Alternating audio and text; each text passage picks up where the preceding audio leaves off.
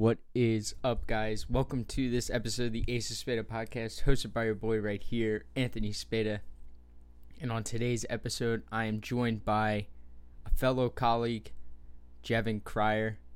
And today we go over everything nootropics, and then we also hit a little bit of a fan Q and A, and we get into some great discussions on this. Um, but you want to stay in if you want to learn about all different types of nootropics, what to take, how to take it, what will benefit you the most, then you're going to want to listen to this episode. And before we get to that, you guys all know Morphogen and I have teamed up together. You can use code SPADA for 10% off. I am also doing a giveaway um, of my favorite product, Volugen. So go to my Instagram um, at Spada Fitness. Go look at the look at one of my recent posts go tag a friend, go follow the directions, and enter the giveaway. It ends on Monday, so you want to get in this if you want to try one of Morphogen's best products. And also, I do have a few spots open for my coaching, so the link is in the show notes to the coaching application. All you gotta do is fill that out, and I'll get to you, get back to you within the next 24 hours. So I don't want to take up too much of your time. So let's get to the episode. Let's welcome on Jevin Krier. We're all good, bro. I am I am dead. I did a chest chest and shoulders workout like two hours ago. I am fried. Right on. I have a rest day. I usually take Sundays off, but um, I took Thursday through Sunday off just to recuperate and stuff, do some more stretching. yeah, the the good old stuff So- that bodybuilders don't focus on. Exactly, man. Like I tweaked my back a few weeks ago, and it got recovered just in time for my heavy hinge day. Yeah. I've been doing RDLs, right? But just because I never stretched or anything, I tweak it right back again, Yeah. and it just kept That's, happening. that's so, frustrating, to be honest. Yeah, no, I yeah, I I do two days one I do two days on, one day off. So Yeah, so it's nice. And like easy. that. So I do chest, shoulders, back, off, arms, and then legs. And smokes the hell out of me. We train to failure. So it's like no such Yeah, thing. good. We don't do I've had Steve Hall on the show, but we don't do RPE gang here. This is this is a train to failure type podcast. Um, Mike Israetel would Yeah, not be happy with me if he heard this podcast. I yeah. The thing with like training, uh, training literature and research, right? It's so arbitrary Exactly. and like inconsistent person to person. Like in those studies, like are they like me and you? Do they know what true failure is? Do they know how to train hard? Do they know how to contract hard? Like they can get a, they can get by with doing whatever they do that nonsense yeah, stuff. no, so it took it's taken a while to get to to get to do it. Um, so like this is the whole Mhm. point of sending training videos. Like this is the big thing with Yeah. sending training videos is that like you're able to actually learn how to train to failure through those videos. Like that's the point. It's that's the point of having number one a coach, and number two, just the videos in general. is also not only for form. A lot of people just send them for form, but there's also an intensity aspect that you have to Mhm. look at when it comes to it. of course, but- yeah, Yeah, no, I am. I am fried. You know, I'm starting to use more of the Smith machine, and it's really. It's, yeah, I'm starting to love it for all my chest movements. To truly be honest, I do like most. Well, my main movement, my Smith incline press, is my main chest driver. That and the flat dumbbell because they're very safe. Uh, I don't think yeah. I don't think I'm gonna die. And not having and honestly not having a true training partner right now is really difficult. And I don't know how you do it. Do you have a, do you have a training partner?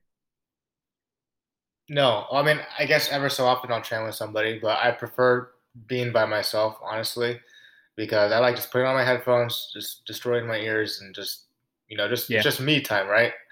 I don't have to go in it at anyone's pace. Or I don't have to get caught talking for ten minutes, Yeah. whatever. You know, I just like no. doing my own I thing. had I had one Yeah. I had one at school that me and him were like we we get in our zone when we lift, so there's not much talking. It's literally just lifting and pushing each other. Um, there is like a little moment in between sets, but when you train, I wasn't trained the same way now that I was back then. Um, so it's been about two months of actually training to failure now, and it's completely changed like how my physique looks. Like I look dense. Like now I'm starting to look dense, and it's and that's like Yeah. that's like the thing you were saying. It's so arbitrary when it comes to research studies and everything because when the one problem I have in this industry, and I was talking to my nutrition teacher, and I was like, "Where are all the studies on bodybuilders?" And she's like, "There's not enough. There's not enough of those sample sizes to even think about doing a study on bodybuilders." And I was like, "I was like, Exactly. hmm, I I feel like now being in the community, I feel like there's a lot more of us than a lot of people think." Um, but it's kind of just upsetting to me that you know a lot of studies are gen pop and then people try to relate it to us Exactly. Exactly, dude. uh so so let's get into what are we going to get into today? Um well this is going to be the first time we actually have q we actually have a q&a so you have a few questions. We'll get to that in a little bit but um you know one of my favorite things and this started to this started to happen when i started working with the company i was with previously which is rev up nutrition. Um they added first time getting into it was nootropics um i remember their first Yeah. product that they came out with their uh their pre-workout v1 had lion's mane in it and coming from someone who has adhd that shit is exactly the same um so we're just going to start out with some with some nootropic talk i don't know if you want to kind of briefly briefly sure, man. describe like how nootropics kind of work um go into like the whole science behind it if you want to dabble make it layman's term for most people but uh yeah. but let's just get Yeah, into that and then we'll discuss like some of our favorite ones and what we've seen because you're kind of the it seems like you're the nerd scientist when it comes to trying out all these different types of things so we'll get I definitely am, man. We'll get in we'll get into some of our favorites uh but i kind of want to give the floor to you and kind of go into the all nootropic talk Yeah, so whenever someone asks me what a nootropic is, easiest way I tell them is it's anything that uh, relevant to brain function, right? So it can help you sleep better, help you think better, focus better, more energy. Could be an antidepressant, anti-anxiety, etc. So the term nootropic it's such a broad category. Uh, most common one everyone knows is caffeine. Caffeine is a nootropic, right? Because it helps you focus, energy, etc. Perform better in the gym. So there's that, and then since it's such a broad scope, you take what I just mentioned, like its attributes of a nootropic, like antidepressant, for example. You go down that rabbit hole, there's a hundred or so, right? That's an arbitrary Yeah. number, my gist.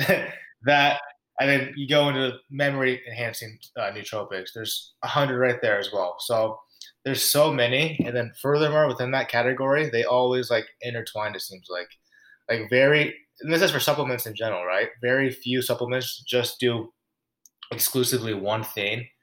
Uh, for example, like ashwagandha is commonly known for being an adaptogen, help your body adapt to stress. However, it does, I can think off the top of my head, it does at least 10 more things other than that. So it's so nuanced and intricate that they all affect one another. So that's how I look at them. And then it's from there. I love everything pertaining Yeah. to brain function, right? So, for example, you can Google um, supplements to raise dopamine, and you see this, and then you get taken to an article, then you go down that rabbit hole, and just it perpetuates itself. There's so many things to learn out there, and it really is never ending. And it seems like there there's something always coming out as a new nootropic, because plants in particular, man. Yeah. There is so many plants and mushrooms and like just their constituents within a plant that affect our biochemistry. It's really, really neat stuff. Yeah, a lot of people So- always think for some reason whenever you hear like some sort of like mushroom, always people kind of insinuate that it's like the drug, and you're like, you're like, no, it's like 100 percent different. Um, they kind of have. I I've never done them, so I can't I can't speak, but I mean, lion's mane's probably I'm gonna say lion's mane's probably the most popular out of them all right now. Um, It's up there. Yeah, it's climbing the it's ranks. definitely starting to get up there, but it's been a topic that hasn't been around for, or it's been around for what? I mean, it feels like it's been around for a while. Uh, you have Paul Stamets, who you have Paul? Stamets, who's been on Joe Rogan's podcast multiple times. Um, he goes into it. Um, ben Pakulski's a big person into this. Um, Yep. Yeah, I learned a lot from him when I was. yeah. That's when that's when I started to get into it. Was when I started listening to the Mind Muscle podcast or whatever Muscle Intelligence. What am I? I listened to too many. um, Same here, dude. I think from an experience, I think a lot of people could benefit this because it counteracts kind of part of at least your focus too, especially when you combine them. I think this is something that Yeah. you've definitely yeah. delved into, which is the combining Yeah. of multiples because especially the way you do it is you really don't know what suits you until you test it on yourself. And there's no harm Mhm. with it. You're not going to find there's not too many drawbacks from doing it. Um, at least that I've seen so far. You might get a slight dependent on it. Sometimes you might get anxiety or something from it if you take too much. Um, but Exactly. if you're taking in the right matter with just a little some of them work with just a little bit of caffeine and it's like a lot of people consider it the kind of limitless drugs um that's how that's how i assume people describe it as when thinking about nootropics Yeah. hmm And like like you mentioned, with nootropics, uh, insofar as they're not like a stimulant, right? Because stimulants are Yeah. nootropics, technically speaking.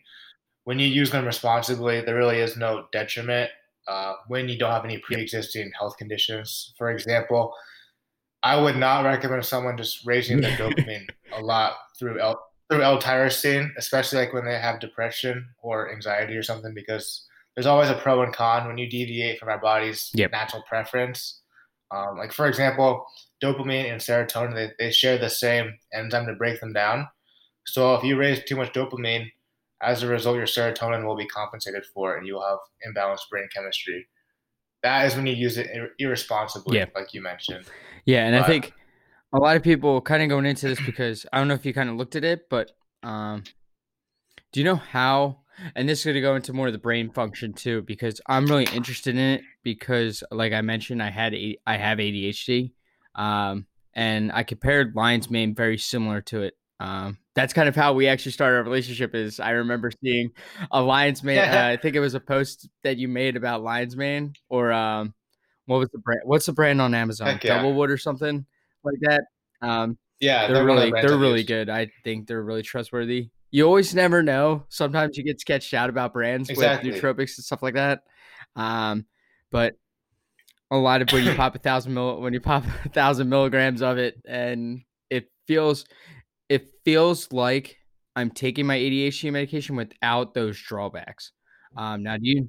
Yeah, Really? yeah. This is actually like, yeah. That's, That's so that's weird for me. Like, yeah, many people do say that they feel like immediate uh, mental benefit from lion's mane, but me personally, I don't really notice anything immediate. I love lion's mane for like memory. It just seems whenever I take it consistently, like for like a month or so, Yeah. like my memory's better. But I'll have to, I will ex- re-experiment with it and do some trial and error, see if I notice anything. Yeah, it took me about I would say it took me about like three or four days of consistently starting of like four I'd say four to seven.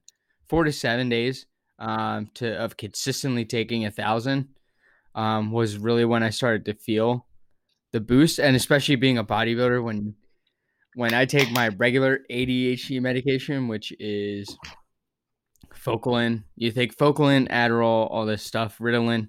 Um, the one thing that comes with it is literally any sort of just suppression of appetite. Um, that's probably the biggest Yeah. struggle that I've gone through with it, which is why I tried to stop taking it, which is how I started to get into nootropics, is because finding finding natural Heck yeah. ways to boost that without taking away my ability to eat. Exactly, man. One thing to look into for ADHD, obviously Yeah. I'm not a doctor, but you can make an educated guess about the biology. What do you take? yeah, I take vitamin D3? D3. Usually, How I take. use? It's dependent on days like this where you can see in my background that it's sunny. Is I try to get like two walks in, so so sometimes Okay, good. So yeah. sometimes dependent. Uh, usually it's a, usually it's around five thousand I use, but if I Good. but if I know it's like a rainy ass day, I might bump that. I might do double the dose just from not being able to walk outside and stuff like that. Um, because Mhm. you do notice. Good. I think this is one thing that a lot of people don't figure is outside actually affects you a lot. Um, but Exactly. I was I was going to mention that's why Yeah. I asked vitamin D. Uh, it was a long time ago. I listened to a podcast with Ben Pakulski, and like he interviewed some neuroscientists. Uh, like sunlight exposure, vitamin D, those parameters affect our biology very heavily, and even more so having like kids. Kids this age and generation, they're on the uprise for uh, excess ADHD, mental dysfunction, etc.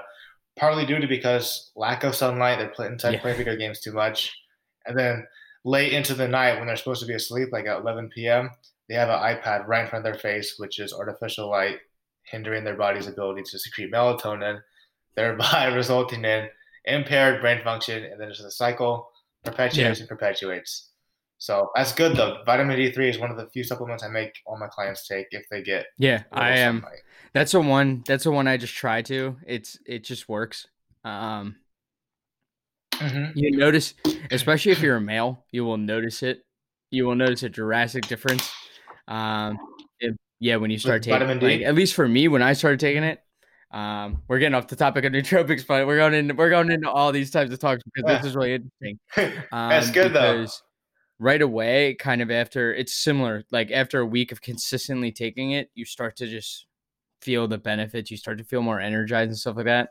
Um, especially being from PA or somewhere northeast, I recommend basically everybody take it uh, because once you get to the winter Yeah. time, and I remember this is from Ben Pakulski's thing is he was like when you have exposure to sunlight, um, it helps you process your carbs a lot better, which is why he says that he ups his carbs during the summer and then lowers them during the winter, which is really an interesting type. Which is really interesting. It's yeah, it is. rational. Ben Pakulski kind of Yeah. got he he's got some views that are really interesting. Um, not gonna lie, the guys the guy knows what the Yeah. fuck he's talking about, but um, but it just you feel you feel a lot better when you have that vitamin going through your body. You want to hear a quick Yeah. fun fact? Have you heard of seasonal Yeah. uh, affective depression or disorder? That is why uh, vitamin D is literally a part of the process of Okay. making serotonin. So if you're deficient in vitamin D, inevitably you're deficient in Mm. serotonin. So plus D3 affects overall biology, like I mentioned. It it affects your ability to make testosterone, all the male hormones, plays a role in insulin sensitivity. So many, so many things, and it's super yeah. cheap oh, too, which is yeah. good. That's the one thing you get like a. I think I have like a 500 like a 500 capsule little little bottle for like it's like 10 bucks or something. It's like ridiculously cheap. So yeah. people don't realize sometimes sometimes supplements can be a lot of money and then some things yeah. But if you look at it, and we're gonna, I'm gonna bring this back to nootropics. With that double wood that I took for lion's mane, like two months worth is like it was like Like it was like bucks, eighteen right? bucks or something. And if you could get Yeah. the benefits right away from it, which some might, um, I think it helps. But I want to also tie back to your point that you made about um, the video games and being indoors is one thing I don't like. I do like, but I don't like is a lot of people are starting to use nootropics for that, um, which is good. Which is That is interesting because you look at brands like like Ghost, or you look at more of the mainstream brands, like they they're yeah, like they're all coming out with like gamer, like gamer, uh, like supplement lines, um, which is really interesting to kind of look at. Um, It's a right? weird niche, yeah. I personally would just use pre workout or a new, or a nootropic blend or whatever. But I mean, I used to be a big gamer, but nowadays, if I ever play PS4, it's like for thirty Yeah. minutes to an hour at a time. I would I would not waste like a two dollar serving of a supplement to play video games. Unless like it was my job, like I'm a competitive Yeah. player, but I'm not. So yeah, and I also think need. this light that I'm pointing at right here, that's shining in my face. The one thing I have noticed, which has been awesome, and I think it's from that same thing that you were talking about, which is kind of the blue light. All my stuff's on night mode, by the way.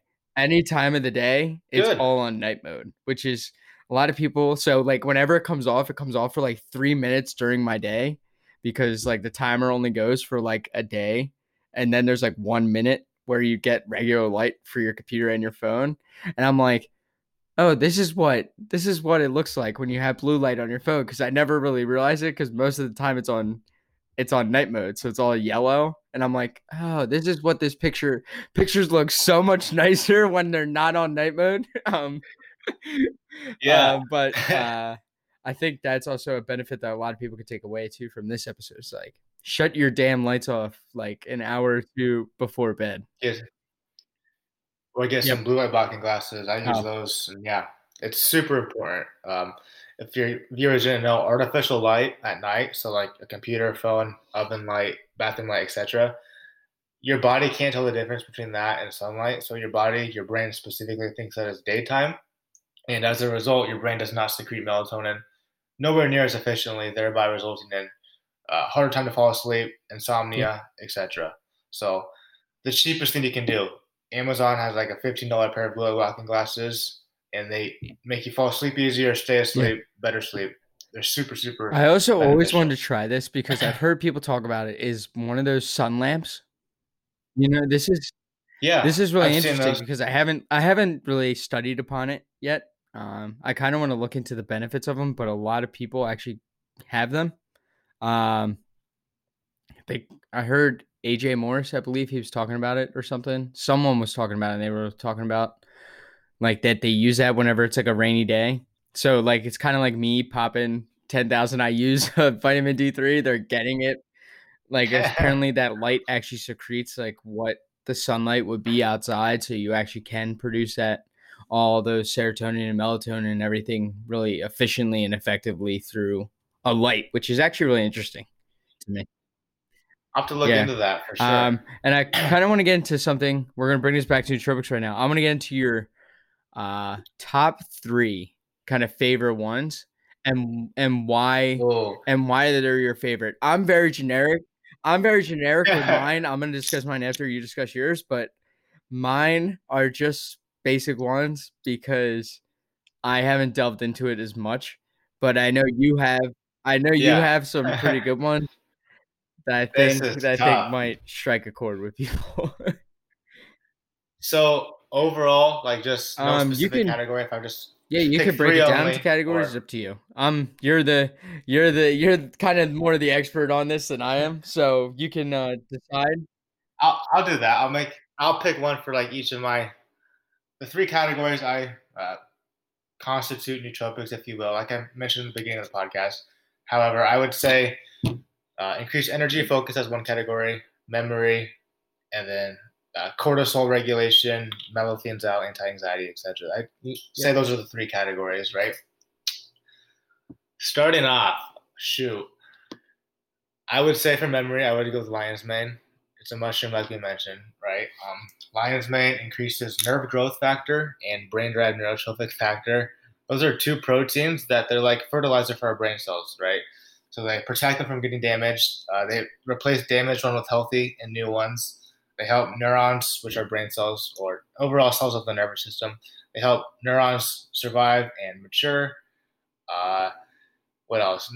Lion's mane also increases uh, synapses between brain cells. So if you haven't taken any psychology or uh, fundamental biology classes, between brain cells, there's a very very tight space called a junction. And without being too sciencey, that this has the brain chemical, say serotonin, in this neuron. It passes through this tight space into this next neuron and then down the chain. Lion's mane increases the synapses between neurons. So essentially, more brain cells can talk to more of each other Okay. more efficiently, right? Also, uh, the lion's mane can rebuild the myelin sheath.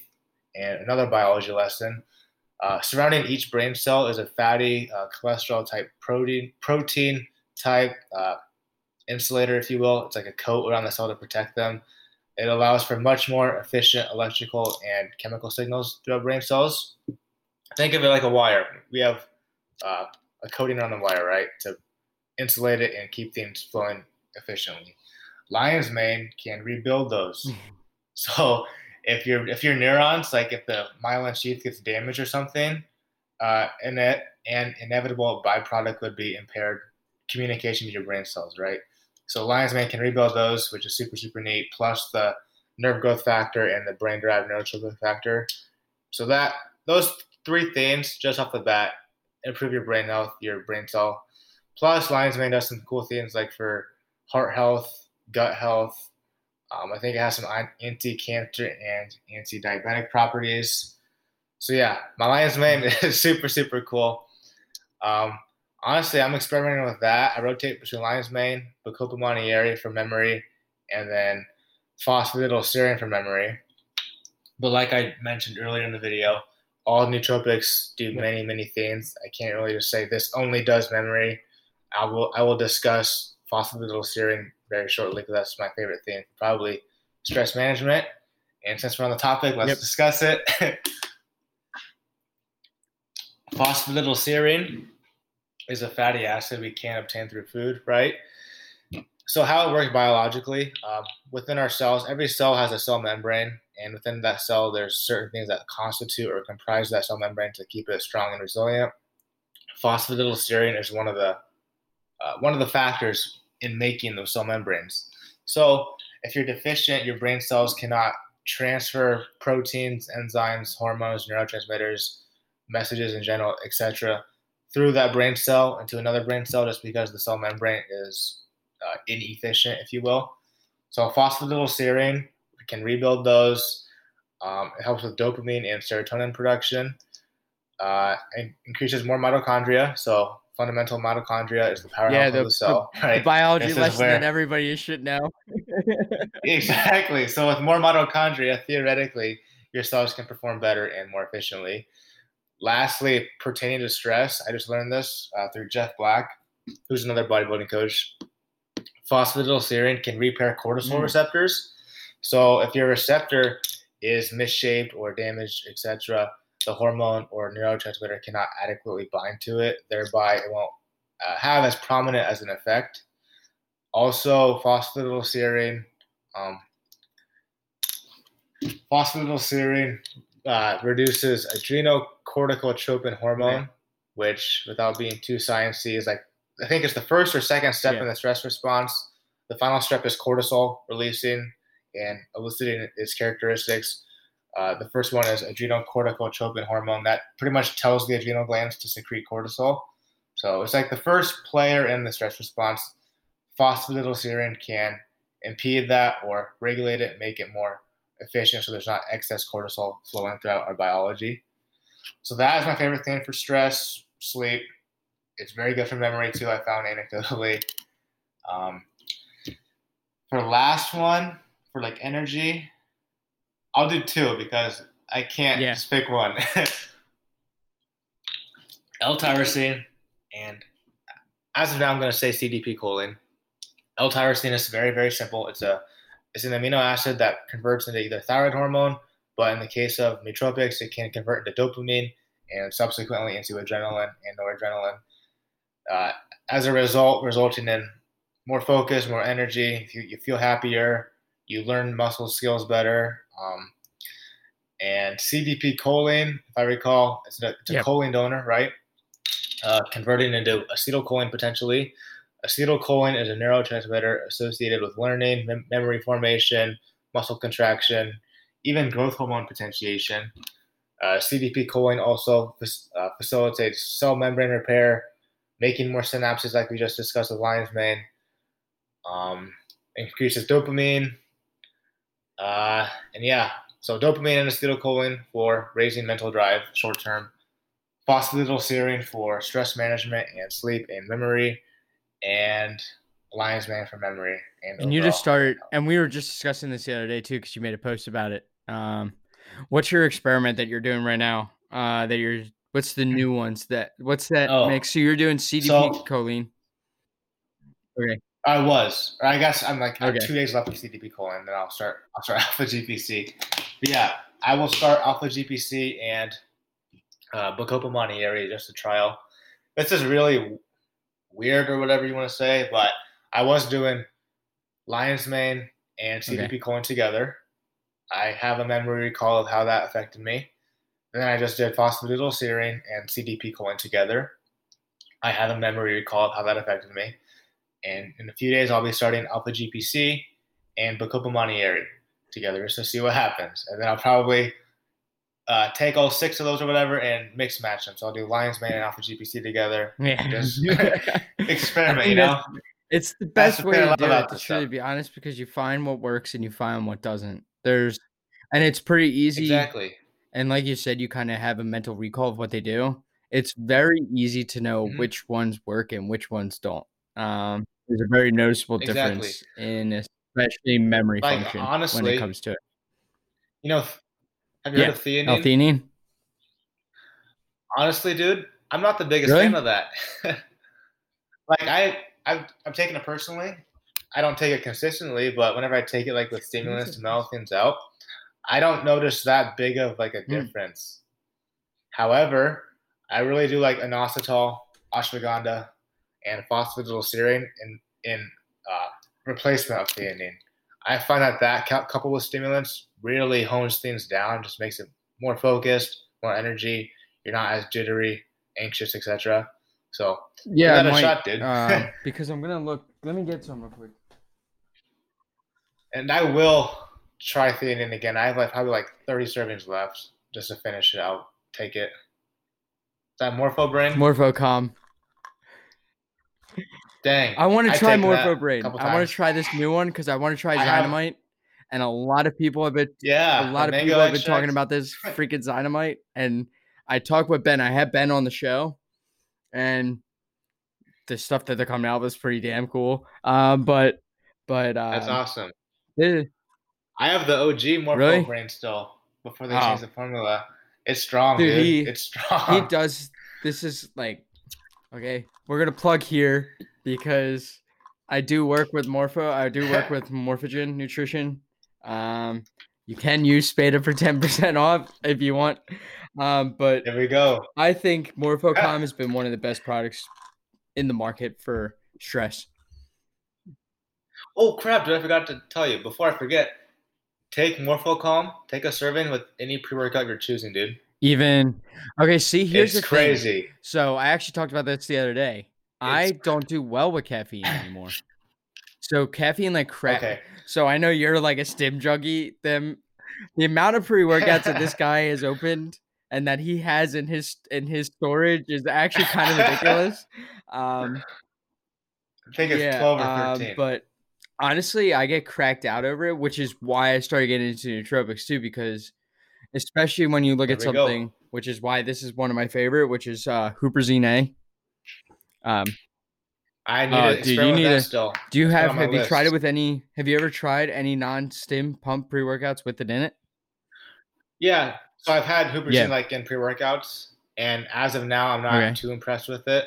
I, I'm gonna have to buy a bottle separate. Just I to how it I want to buy a bottle separate, but for for now, I noticed that. But it might also just be me because I know how to get into my flow when I'm working out. Kind of. Um, I put one song on repeat for the whole work.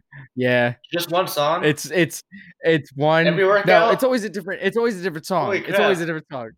But I know, but still. yeah, one song Only one song. because if I get the mind, if I get the mind muscle connection right with the one song, it's like I know it's gonna be there, and throughout the workout, I know there's not gonna be like, especially when you're in the middle of a set.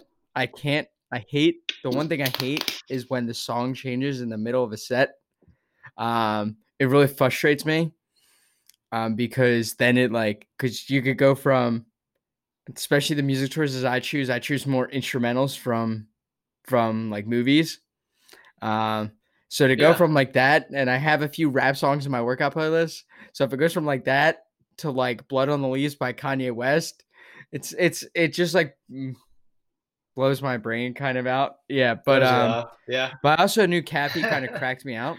So the one thing I noticed with Huperzine A, and I do got to do what you what you had to do. I want to experiment on its own, kind of taking it as its own because um, I don't think that Volugen has any in it.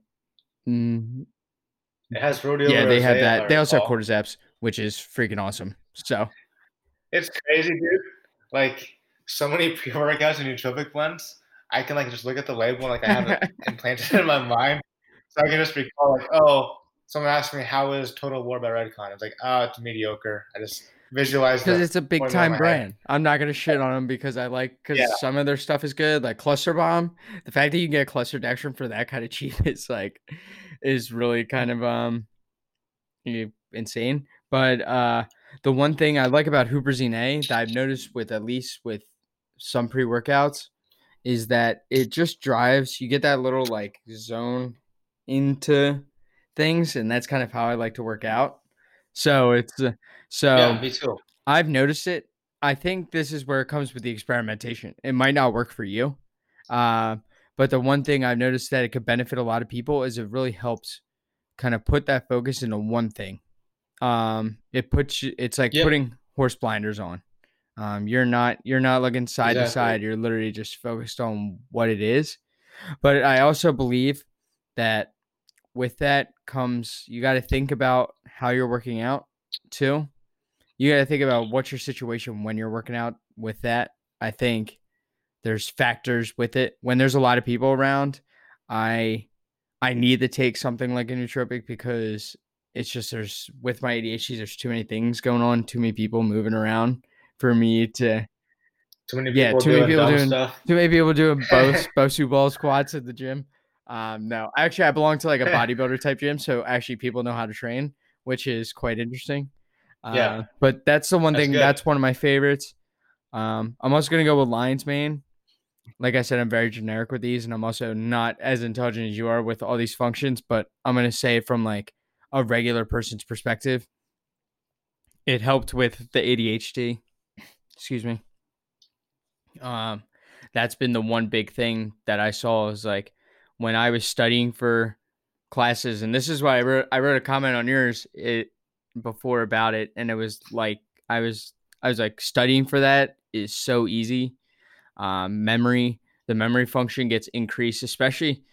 And it, and the one thing that a lot of people think is once they run out of the bottle, it's like done. But like if you keep taking it over and over, it's never going to stop your growth with your brain to truly be honest like we don't know there's endless possibilities with these things um, which is the most Yeah. interesting part because your brain can develop so many different cells and so many different nerve growth that you should be taking these anyway um, yeah Super, it's super cool. that's like the most fascinating part about it is it's just like it's just and like yeah, there's there's not huge amount of studies on it but it's also like from anecdotal evidence it's so many people experience great things from them from taking them consistently over time that it's like why not if if I forgot to mention, dude.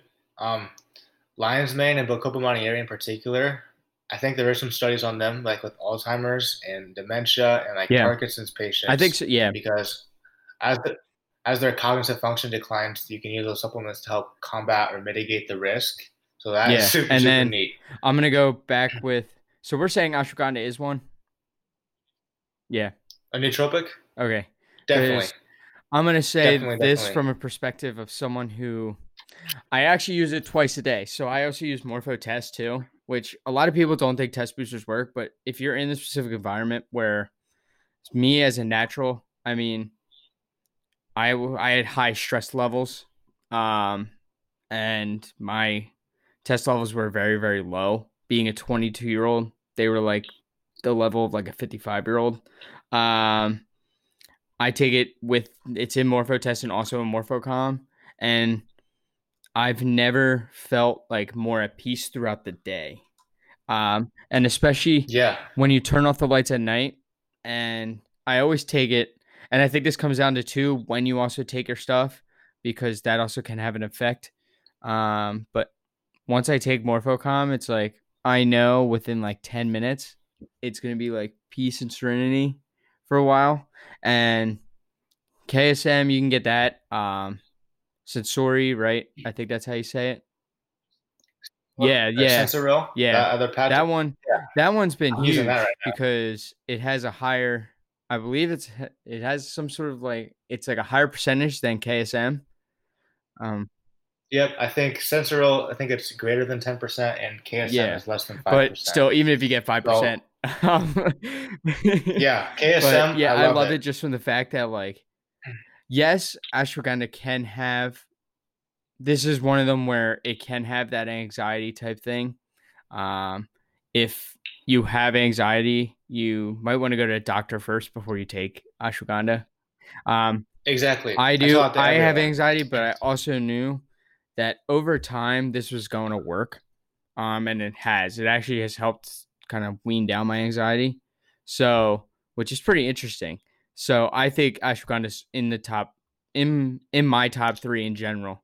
Um, I think people who don't have generalized anxiety or general or like depression can really benefit from ashwagandha in general, especially if. And I think the best times are I think there's three good times to take it, which you might not agree with the third time, but the first time is when you wake up because that's when I take my morpho test. Uh, second time throughout the day might be it might be post workout, and I've heard and I've heard about this from a calming substance standpoint that it's really good because you can get to your paras- parasympathetic nervous system. You can get to a PNS really quickly, at least more more effective, yep. more efficiently than if you were just to go on a drive or something, um, and then an hour before bed. I think those are the three best times to do yeah. it. Um, especially, I haven't tried it post workout yet, but I've heard people use things post workout, and then by the time they get home, they're like starving, and I'm like, "You're doing it right." I was like, "So it's working." Yeah. So those are my top. So my top three are, I think ashwagandha is number one for me. Uh, number two is gonna be lion's mane because I've experimented with it on the side as its own, and then huperzine A, which is in most. If if you need to find pre workouts and stuff like that, if it has find one that just has nootropics in it because if it doesn't have a good focus blend, which is a lot of which for most people it's just caffeine and L-tyrosine, um, which mm-hmm. I also don't. I actually, you do you like tyrosine? Yeah, I think yeah, it's good. I love it. Uh, theanine's all right. Um, I agree with you on that one. Um, it's interesting, but they're so, but it's yeah, so man. interesting. But I think those are my top three just from the basis, but it's all up to preference. I will say that to end that because it's exactly it's just once you find things that work, stick to them and do them for a long time. exactly, and that's the thing. Um, obviously, looking yeah. at the research, but even more more important, whether it's placebo or not, yeah. experiment with yourself. So people like to bash on placebo all the time, but if placebo helps you perform better or have better memory or have you have better sleep or whatever, then I would continue yeah. to do it, right? It's actually in, so it's con- actually continue at it. So yeah. I so I started taking so I bought Morphocalm. So I got like a gift card for Christmas. And I think so I had really bad anxiety around that time. And this just comes from thing where I was kind of nervous to take it again. Uh, is when I got ready for bed, my heart kind of started to race a little bit more. And I was like, Hmm. Yeah. And I was interested to figure it out, but I realized that like at that point in time, my stress levels were just so high because I also wasn't getting proper sleep. I wasn't my nutrition wasn't the best, I would say. Like I work I worked at a bar when I was in school. So mix mix going to bed at like 2 a at like 3 30 a.m., waking up at like 8 a.m. Um also yeah, just mixed with this ideal. stuff like when your stress and your anxiety is kind of higher um, adding that supplement really kind of had a negative impact in a way but now that everything is under control and once you have control of all your variables then you can start adding in this stuff because this stuff's just icing on the cake um, so but that was just something i wanted exactly to bring up right. because it was really interesting because i that's where i noticed the anxiety and everything from because it was like taking that kind of heightened it a little bit which was interesting. um, yeah. But let's get into some of these. Uh, we'll we'll touch on some more. I want to touch on these. Let's get into the first ever, I guess, Q and A on the show. Um, I never done this before, so let's see what we got here. I know you got a few questions. I didn't get any questions, so let's for people. I kind of want to make this a new thing. So for people listening to this episode, um, if you guys want us to do this more often, um, not us in general. I mean, with me with more guests, um, let me know because I think this is pretty cool to see different perspectives and answer people's questions. All right. Well, since we're, we were on the nootropic uh, vector, we will answer one question about nootropics. and it's L-tyrosine. Will it cause withdrawal? Question mark. Cycle it or nah? What's the dosage? And everything relevant to tyrosine. Oh.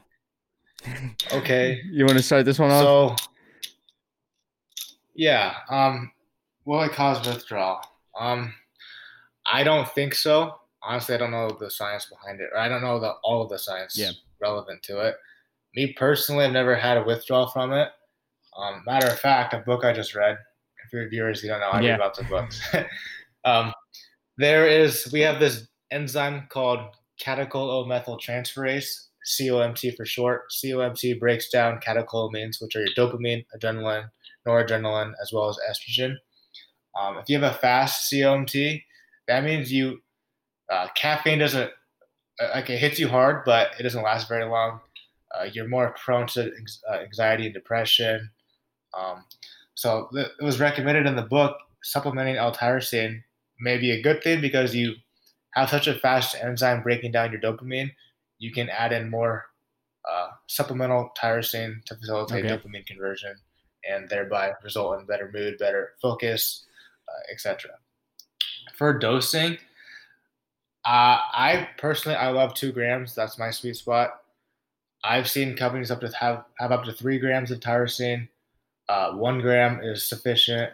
Um, I've seen 500 milligrams, but yeah, me personally, I love 2,000 milligrams. yeah, I think I think somewhere around two. What- Yeah, for me, somewhere around two grams kind of works. But I also am not a stim person, so I might. I also, Mhm. so this is Oh, yeah. interesting because it coincides with how much caffeine you're intaking, which I guess we'll get into the cycle. The cycling part is going to be the interesting part of this question. Exactly. And I forgot to mention. So tyrosine and like a lot of nootropics that influence dopamine uh, and adrenaline and noradrenaline, they're technically not stimulants, but they increase our natural production of stimulatory or excitatory brain chemicals. For example, like taking methamphetamine, it raises your dopamine a lot. Um, contrarily, rhodiola rosea is a nootropic. It raises your dopamine, but nowhere near to the extent as meth. So it like wakes your brain up, but it's not a stimulant, meaning it doesn't affect your heart rate or blood pressure. That's easier explained. And I think we covered everything about tyrosine, at least my on my end. Uh, what are your final Mm, remarks? I just think, honestly, I like it because it gives. If I ever did when I when I supplemented with it and I used it with caffeine, the one thing I did notice is, is it's like you kind of mentioned, it's that nice kind of you get a smooth, kind of just actionable kind of feeling from the caffeine, rather than you get that hit and then you're up and then you come straight down. Um, I think this is why people use it in pre workouts and stuff like that, just from the fact that when you put 300 milligrams of caffeine in it, um, you're yeah, you're gonna want it to kind of last through your whole workout. Um, so you don't want to crash. So I have seen kind of positives from it when it comes from that.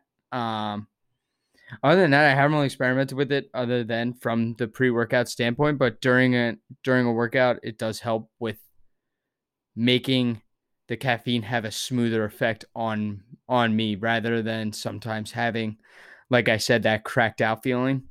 Uh, so exactly.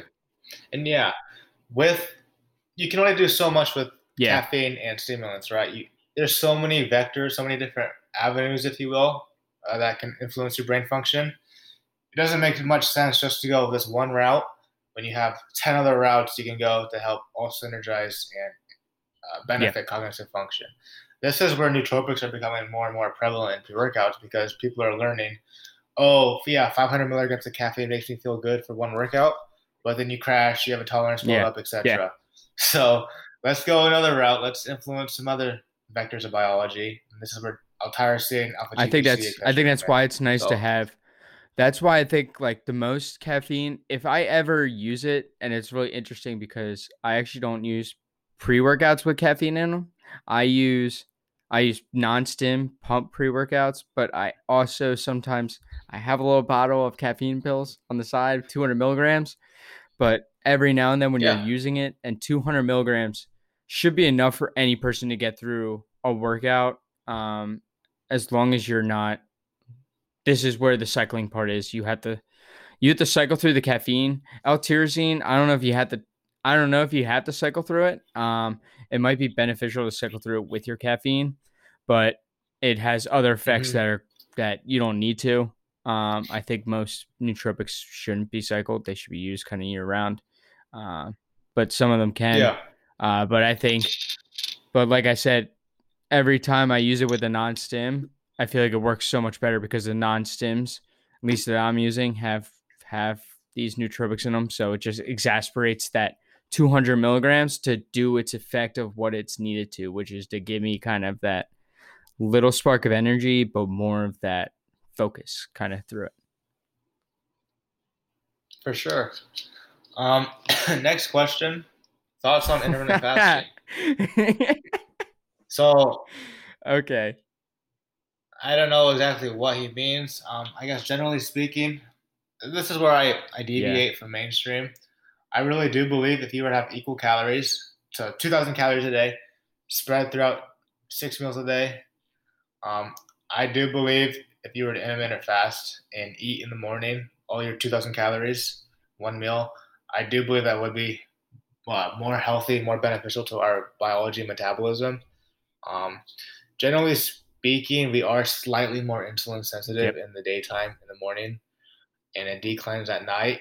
That's not saying that if you eat carbs at night, you're going to immediately get fat. I'm just saying you're not as likely to uh, partition and assimilate carbohydrates to their fullest extent compared to eating the same amount during the daytime. Um, so that's just my stance.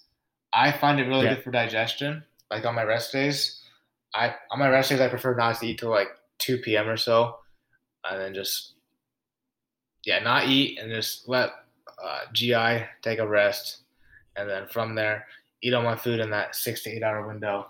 And I notice next morning my stool quality, my bloat, etc., is much better. So Yeah, just I, me personally. I Wait. so I kind of so at least when I wake up, I typically give myself a few hours at least when I wake up to kind of not eat. I think this is kind of it's not really a whole intermittent fasting. I might do like a 10 hour eating window rather than a rather than just an 8 hour or 6 hour eating window like a lot of people do. Um I've never used it on a rest day. I want to try it. Um I just have the one thing I just I kind of like is at least my protein spacing has to be there. Um, I mean, I'm taking in like 250 grams of protein a day.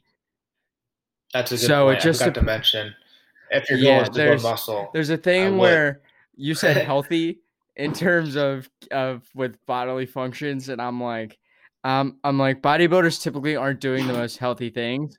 I will say, even as even as someone who is a natural, it's I'm not doing the most healthiest things to my body. First of all, you're not supposed to be eating like this much food. Um, I'm close. I mean, I'm only at like three thousand calories on training days, uh, like twenty four fifty on non. Um, so it's not too bad. So I could get away with it if I wanted to. Um, but I do notice those days where I give my stomach those extra few hours after waking up. Um, I do notice like my stool is better, my digestion's better. Um, I partition my carbs so much better when you give it just a little bit of a break. Um, because I mean, at night, all my meals after I only have one meal, usually after like 6 p.m. So it's protein, fats, basically, and just like green beans. So barely any carbs. It's like six grams of carbs. So we're not gonna let it's not anything where it's like oats. I yeah, that's. Um, so I think, so I think coming from that perspective, when you're trying to build muscle, no, but when you're trying to actually put, when you're actually trying to lose weight, I think intermittent fasting can have can definitely have its place because I've used it before and it works successfully. So I think it just comes to a matter of what your goal is and what and what you're pursuing because I think when it comes to muscle gain, you need to get in all your food and a lot of people and you know because you're like the metabolism king over here with what your clients are eating um like when you That's okay, when you're eating anyway. like, okay what's the next so it just depends on your goal but i find but i will agree with you that it can it does have great benefits if you implement it correctly Correct. Like yeah, goal like you mentioned, goal dependent. If your goal is to maximize muscle growth, probably not. If your goal is to maximize health and Yes. digestion, then I would opt for some sort of uh, altered eating window. And last question is how high could you theoretically build a metabolism? Is is there a limit and what is the limiting factor? Oh, well this is man i find this to be genetic based. Um i fully it also depends on what you're doing. So actually i have a client right now who is a lifeguard at the beach. So not only is he in sun all day he's saving lives and he's just like burning through a ton of calories.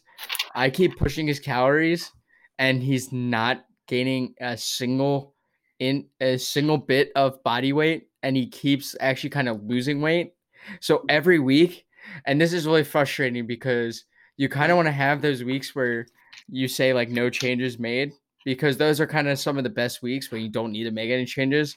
But every week I'm like, and he's like struggling to eat because he's a lifeguard, so it's not like he has plenty of time.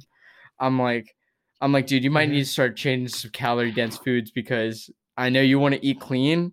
You just gotta pack a shit ton of rice and a shit ton of chicken and just eat that shit. Um, but it comes down to it comes down to genetics, Yeah. like and what you're doing. Like he can he can pound. I think I have him at like he's at like 450 carb now. We started at 320 like like three months ago.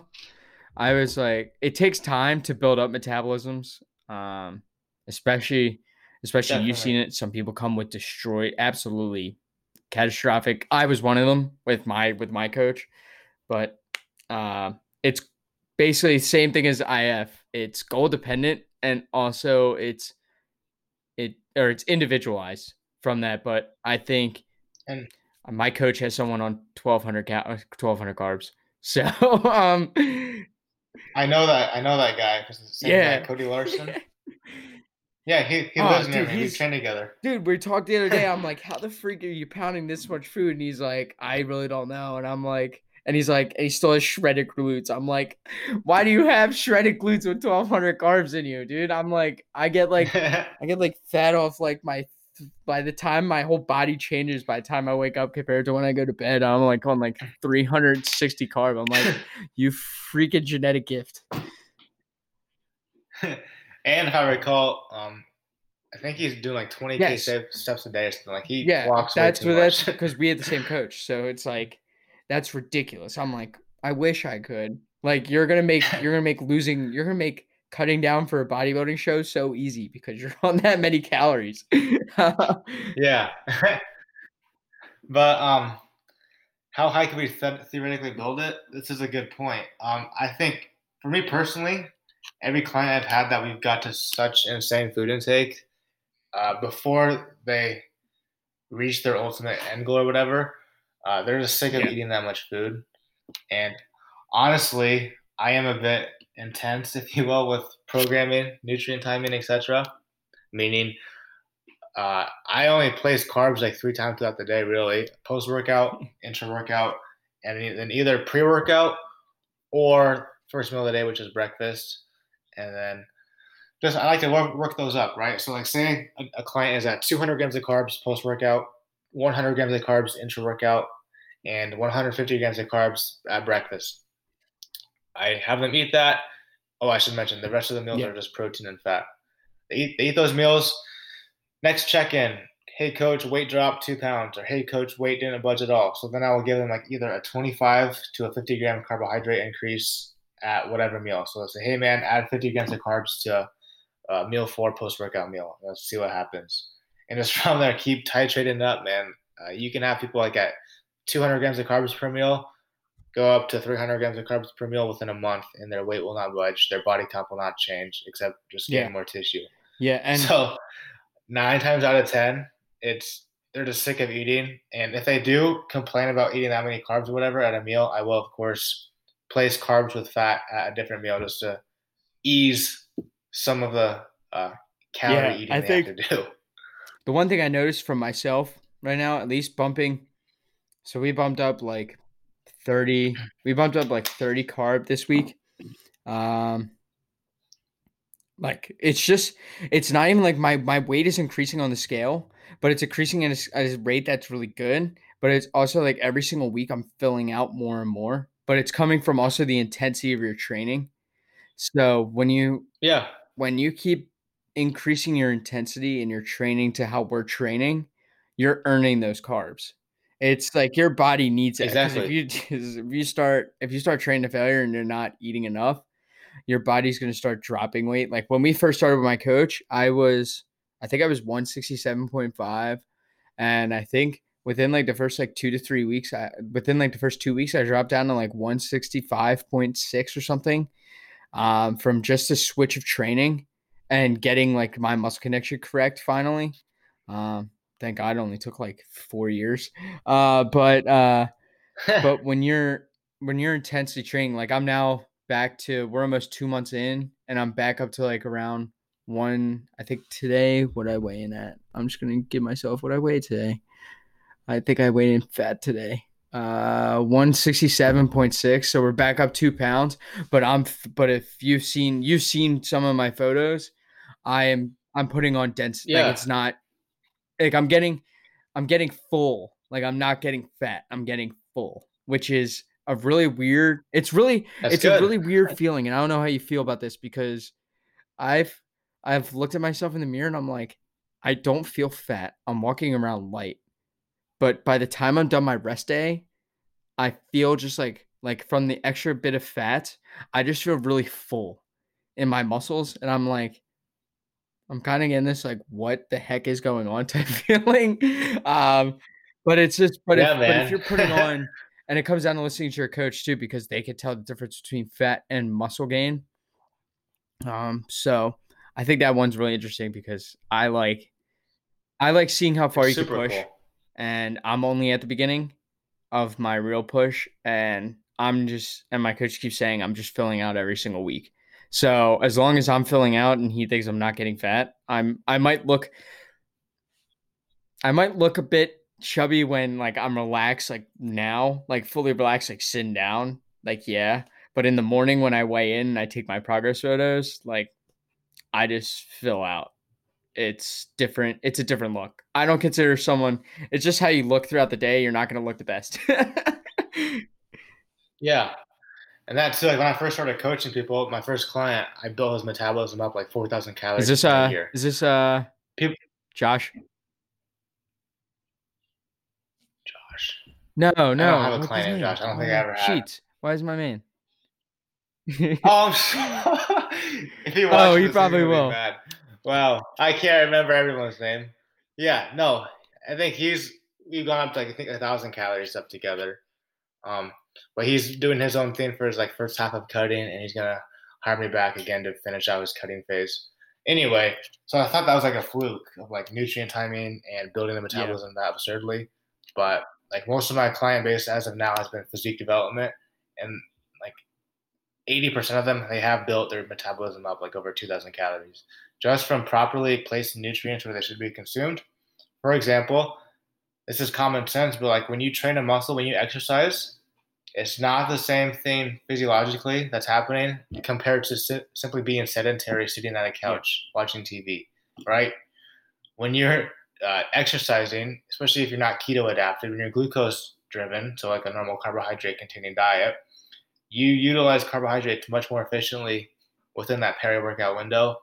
And then contrarily, when you're resting, you don't use glucose as well. You don't you don't have the need for most people unless you're a genetic freak. That's where it's wise to have protein and carb or protein and Yeah. fat. It also containing comes meals. to the fact too of like that's why you have training day macros and non-training day macros. Like from the exact point you just said right there. Mhm. Um, I think the easiest way that you, you basically just explained it fully. Uh, it's really interesting because also there's a thing with intra workout nutritions that a lot of people um, kind of always stuck about, and you got to be careful with it too, because some people do get bloated while they do their like. Like my client just came to me and he was like, "I feel kind of bloated having like 60 grams of carbs intra," and I was like, "All right, might need to push this back a little bit and reset. Maybe I maybe I increased it too much because we went from none to 60 right away and he got bloated. So I was like, okay, we're gonna push this back a little bit and then work it back up. Um, because Mhm. I was like, I need to see some videos of your train to make sure that you're going to utilize it the best. But it also comes down to your sources too. And this Yep. is where bodybuilding gets expensive. Um, when you do something like a highly branched cyclodextrin, it's not cheap, but it's. I haven't used it yet. Um, I use Gatorade as I Yeah. Gatorade powder, the or liquid. Because Good. because I use I that. had this blender. Look at this blender bottle is this big. Um, this is like my. It's like a thousand milliliters. Like this is my intra. This is my intra bottle right here. Um, I use that, and I use EAAs and salt. Um, I haven't moved to fruit juice yeah. yet. My coach said I can do, I can do, HBCD, uh, Gatorade or, or fruit juice. Kind of mix them. Um, he said eventually we're gonna get to a point where you're gonna need to, just from the fact if Gatorade's not gonna digest enough really well. Uh, and I got a feeling at 100 grams is gonna be kind of crazy. I'm at like 70 right now. Uh, but it also gives clients kind of a break too. I think intra, you could put it down easily, and it gives clients that kind of break from 70 grams of carbs through Gatorade is a lot easier to put down than uh, easy. than 70 grams of carbs from rice. That's like And yeah, honestly, dude, like the whole intra workout nutrition, it's really weird because, like, admittedly, scientifically speaking, you do not deplete that much glycogen weight training unless you're weight training for like 10 hours a day. Like, something about just contracting tissue, just the overall metabolic environment makes it much, much more friendly to glucose, even though you're not that much glycogen depleted, Yeah. if that makes sense, right? So I have no idea what happens scientifically speaking. I just know that intra workout, pre workout, and post workout. Those are three good times to place yeah. carbohydrates. cream of What's your favorite what's your favorite carb to use um pre uh pre-workout? I like rice cakes a lot. Um, white It's rice. all rice. Usually most usually Uh, most like- products are rice-based products. or even um, like the processed oatmeal, like the oatmeal packets with added sugar and crap. I like that because it digests easier than old fashioned oats. And typically speaking, I like to train fasted. Okay. So either right when I wake up, which admittedly it probably isn't the best for building muscle because you're depleted of amino acids, or eating a meal, a protein carb meal, and then training like two Yeah, three hours I- later. It's really weird because I process, and it might come from the little bit that I don't really have fats in my meal. So my meal pre is is cream of rice, whey, two scoops of whey, and then a banana. So I get so I get all so I get the Mm-hmm. glut so I get glut three and glut four transporters in, which is what you should be doing if you know what you're talking about. Um, Yep. so Take I advantage got, that, I got a nice little Rice. Krispie treat. Get that little sugar. I remember messaging my training partner actually, who lives down in Florida now, and I and I told him what I have. I was like, "Hey, I have like seventy grams of carbs from Gatorade, and I and then pre workout, I also have a Rice Krispie treat too." And he's like, "He's like, that's a lot of refined sugar." He's like, "Refined sugar is gonna cause you to get high blood pressure." I'm like, "I'm doing a sport that's gonna cause me eventually to get high blood pressure. I'm not worried." I was like.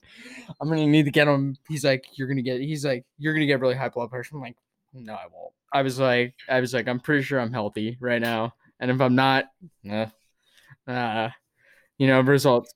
You gotta do Yeah, what you gotta do. Now, all my clients, I don't put them over 100 grams of carbs Yep. for workout.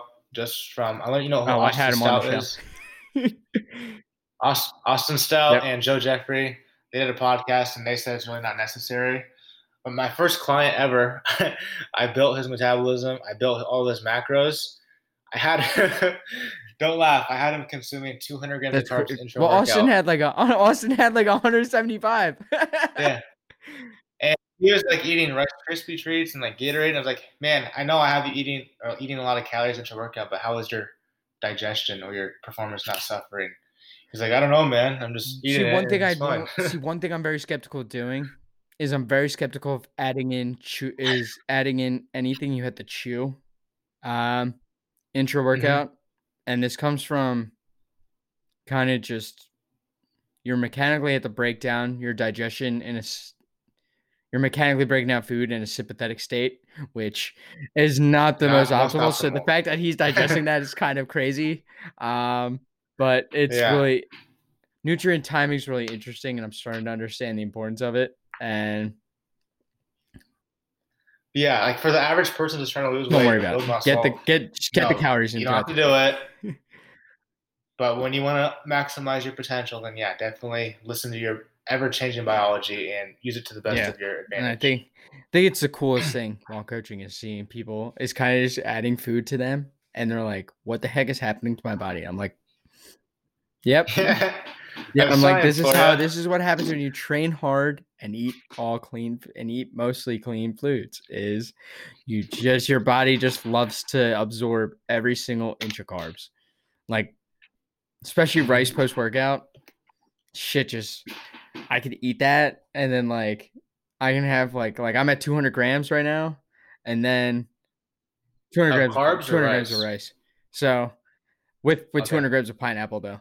So I'm still getting in a lot of carbs post workout, like almost 100 or something. Mhm. Um, and I'm just like, yeah, my body's like hungry. Like an hour later, I'm like, like this is normal. It's like that means just feeding, just it's just feeding it over time. Um, but I I just love everything bodybuilding, literally everything bodybuilding. So it's it's cool. it's just cool what Very, you can do cool. with your body when you start taking these little detail type things. Like in the beginning when you're getting into it, Mhm. honestly, just eat. I wish I learned how to actually eat when I was in high school when I actually started training because I swear I still Yeah, ate like shit. I had like chips and everything and like one huge chicken breast on like two pieces of bread like post workout like that was my meal post workout wasn't even chicken and rice. It was just a it was just a huge ass chicken breast with a piece of, with two pieces of bread. And i was like i was like all right this works. Um but no i wish i knew how to actually eat because i'd be a lot farther now um but other than that i think i man i think we covered we covered everything. Uh, ask, yeah, I think we questions I covered have, everything. I honestly have no more questions because it's, you know, it's one of those days where I am absolutely just fried from my workout. So it's like, when when do I get to go to sleep and when do I get to start it all over again tomorrow? Because my pre workout meal is my favorite meal because cream of rice is the best thing in the world. Um, a lot of people don't realize it, but gotta get on that train, folks. Got to get on that train. Shout out to shout It out to all my teammates tasty. because my coach always always gives like cream of rice. So shout out to all my teammates because we know. Um, it's always the mark. It's we call it the mark special. Uh, so other than that, I think we're we're good. We're here at the end. Um, if you haven't listened to the episode before, I do the same three questions um, for kind of people to get to know you a little bit better for the end of the show.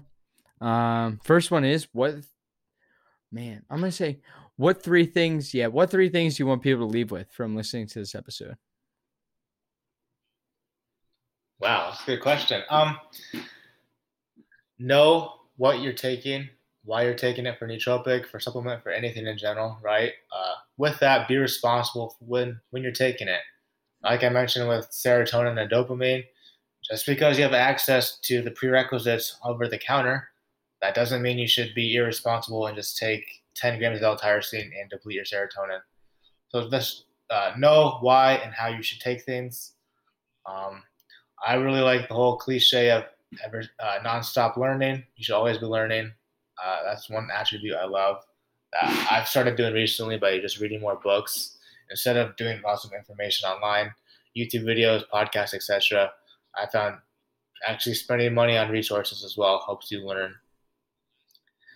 And lastly, uh, nutrient timing matters. Uh, especially if you want to maximize your potential to build muscle, lose fat, because our biology is not it's not stagnant throughout the day, especially for training. So just be cognizant of that and use it to the best of Yeah. your advantage. Yeah, always remember our body does not, especially if you're into the super physiological, our bodies do not want to hold this much muscle on our bodies. Like we're not meant for it. Um, so just be aware of that too when you're thinking. If you're thinking about getting into the sport, be aware of what you are going to be taking, um, what you are going to be eating, how much you might be eating.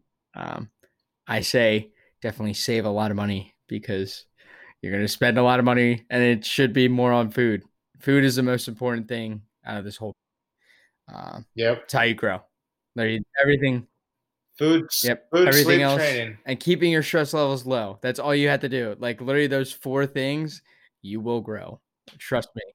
Um, hmm second question. Um, what this is gonna you're gonna love this question. What three books do you recommend everybody read?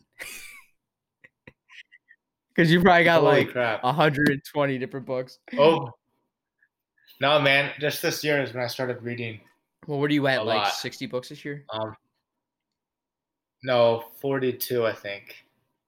um, I want 60 is my end goal. So when I started this, I wanted to read read more. I wanted to read at least one book a month. That's 12 books. Then I was, I think, at book three around February, and I was like, shoot, I can read more than this. So let's make 30 books my goal for the year. Then COVID hit, and I got 30 books during the quarantine. So now I'm going to try to read 60 books a year. So, Yep. overall books, that's so hard. Oh, I guess one for sure is Why Zebras Don't Get Ulcers. It's a book about uh, the guy who wrote it. He's a primate uh, evolutionary biologist who's super, super smart biology. And it's about what the stress response does to our bodies, uh, how we can mitigate the stressful damage, and how we can use stress to our uh, positive. Um, next one would probably be Case for Christ. It's a Christianity book about the archaeological historic historical evidence for Jesus. Super super cool stuff. Third book. Wow. Um, let's go with Behave, also by Robert Sapolsky. He is the guy who wrote the first book, Why Zebras Don't Get Ulcers. Behave is about what happens to us biologically, like when we're the most happy, when we're the most sad, when we're the most anxious, the most angry, etc. So, very very cool stuff. There's so many books I like that I can't just I can't just pick a few. So if you're curious, uh, look at my Instagram and I saved every Yeah, story he's that I lot. off the books. and I recommend all of them except for the Vagus Nerve, which is my 13th book of the year, I think, just because it wasn't that interesting. But for the most part, I like every I book still I've think the so best book, year. the two of the best books of all time, probably the best, one of the best books of all time that I ever read that you also read was Twelve Rules for Life. Uh, Honestly, man, I liked it, but I don't think it's my top It was- five. It- yeah, it was a good read. it's really you got to go back and read it because if you don't understand, if you don't understand I Jordan yep. Peterson, uh, you need to. I like his work. I've been watching his YouTube videos Yeah. lately. I like them. um, but those are three good choices. I got to add those to the list. I have so many books now to read because so many people have different books, but some of them have a lot of the same. uh, so last one, um, time to shameless plug yourself. um, where can people Awesome. where can people Well, find first- you um, if they want to go for anything from Instagram, coaching, anything you kind of want to give over where can people find you? Awesome. Well, first Yeah. off, thank you, man, for having me on. This is my first ever podcast appearance. Very, very excited and grateful for this opportunity. Um, you can find me on Instagram at Jevin Krier Coaching. My Facebook is Jevin Krier. Uh, it's J E V I N space K R E Yeah. I'll tag it down. I'll put it down in the show notes And for then- everybody. And then my email, if you want to inquire me about coaching, is jevink.training at gmail.com. Or you can DM me or message me on Facebook Awesome. or Instagram. Uh, I definitely recommend people go do it. Uh, he's an up and comer like I am. Um, we we just want to get experience. Basically, that's How old are you, man? How old are you? I'm Yeah. 20. I, Yeah. That's so cool, man. As young coaches, we will be the next big thing. Gotta yeah, keep so learning, keep literally, pushing. if you, that's basically what we both want. We both just want experience in this game. So, uh, reach out to us. We have we, for sure, we can both agree we have very affordable rates compared to some people in this industry. So, if you want to give us a shot, um, you can reach out to me down below. In the show notes is my email and my coaching application. I'll add his info. I'll add Jevin's information down below, so you can find him pretty easily. Um, if you enjoyed this episode, um, do us a favor, tag us on your Instagram stories. Um, and if you do, I'll share some love back um, because I appreciate everybody who loves listening to the listening to this damn podcast. Um, for some reason, you guys love sticking with us. So, uh, Jevin, thanks for coming on the show, and thank you for everybody for listening to this episode of the Ace of Spada podcast. Thank you, man.